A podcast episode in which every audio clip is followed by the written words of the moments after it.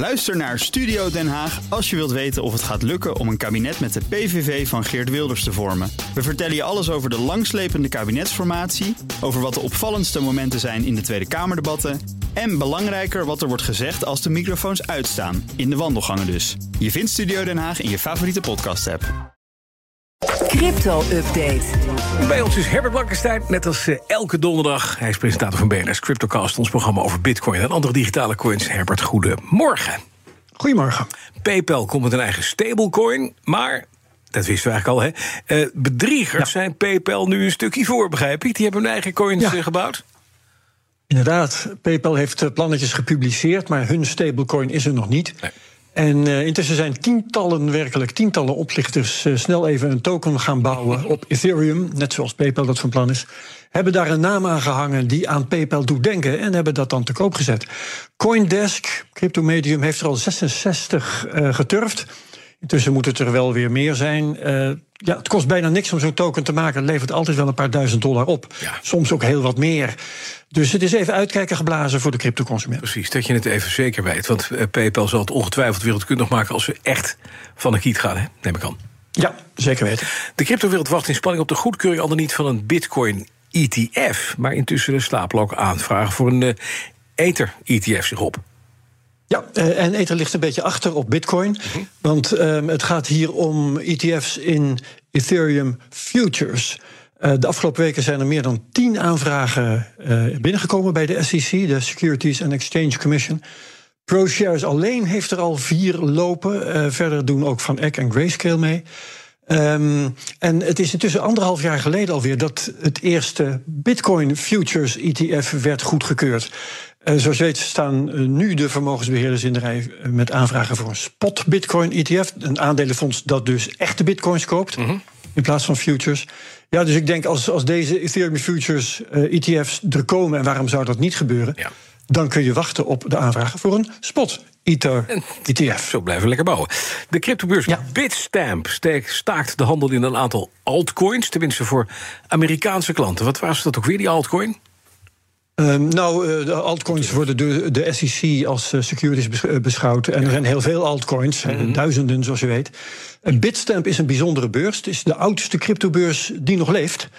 Eh, en hij staat ook in de top 10 met 150 van cryptobeurzen, 150 tot 200 miljoen dollar handelsvolume per dag. En de tokens die Bitstamp er nu uit gaat halen, voor Amerikanen althans, zijn eh, bijvoorbeeld Solana, Matic, Decentraland, Axie Infinity en ook Chiliz. En Die laatste die kennen we omdat die veel gebruikt wordt voor fan-tokens in de sport. Het zijn allemaal tokens die door de SEC zijn genoemd als mogelijke securities. Dus ja, Bitstamp probeert de moeilijkheden met de toezichthouder op deze manier voor te zijn. Ja. Amerikanen mogen die tokens vanaf eh, 29 augustus nog wel aanhouden bij Bitstamp. Na die datum kunnen ze ze ook nog opnemen. Maar erin handelen, dat kan vanaf die 29e niet meer. En ik ben benieuwd wie, eh, welke beurs dit voorbeeld nog gaat volgen. Precies, Bitstamp geeft een goede voorbeeld. Terug van weg geweest, Ja. maar niet voor Amerikanen. Getokeniseerde aandelen. Jawel. Eh, herinner je dat eh, Fink, de directeur van BlackRock, die zei: ah, Ja. tokeniseren van van alles en nog wat. Dat is zo'n mooie toepassing van crypto. Nou, ehm, dit wordt aangeboden door Backed, een DeFi-project.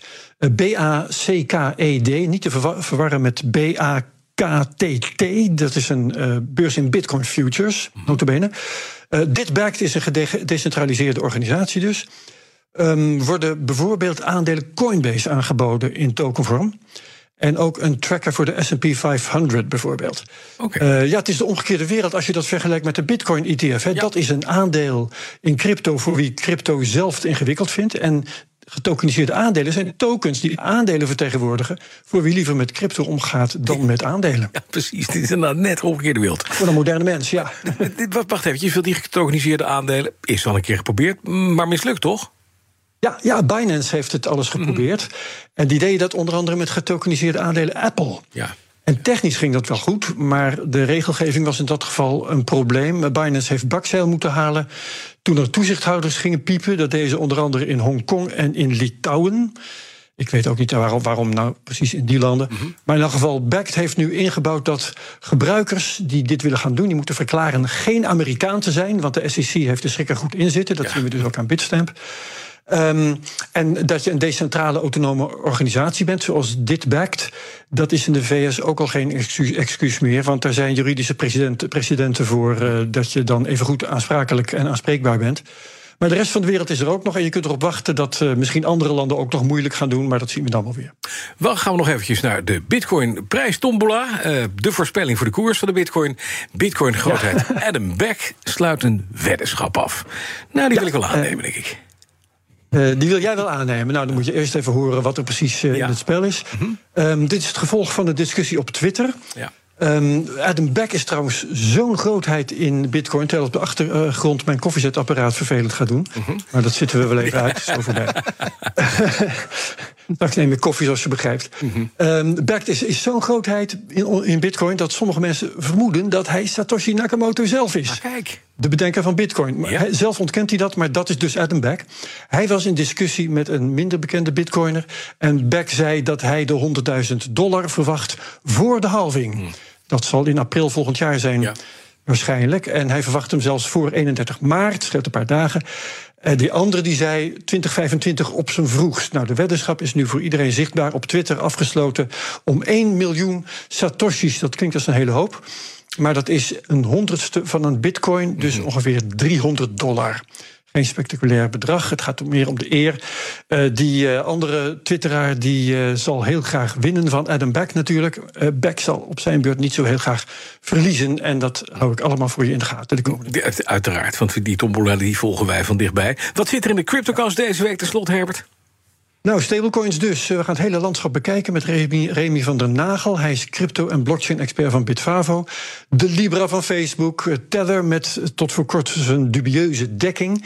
De stablecoin van Binance, die door de Amerikaanse autoriteiten is opgeheven, zo goed als. En natuurlijk ook het nieuwe plan van PayPal. Stablecoins zijn in de groei. De regels ervoor zijn dat ook. Maar misschien zijn stablecoins toch wel bruikbaarder dan Bitcoin zelf. Hmm. Hele spannende vragen ja. met co-host Daniel Mol. En het is een spannende podcast geworden, beloof en ik je. Terug te luisteren in de uh, BNR-app. Bijvoorbeeld op bnr.nl of de favoriete podcast-app van je keuze. Dankjewel, Herbert Blankenstein. De crypto-update wordt mede mogelijk gemaakt door Bits. De bitcoin-spaardienst van Bitonic. Ook Harm Edens vind je in de BNR-app. Je kunt BNR Duurzaam niet alleen live luisteren in de app, maar ook terugluisteren als podcast, zoals al onze podcasts. En naast dat de BNR-app Breaking News meldt, houden we je ook op de hoogte van het laatste zakelijke nieuws. Download nu de gratis BNR-app en blijf scherp.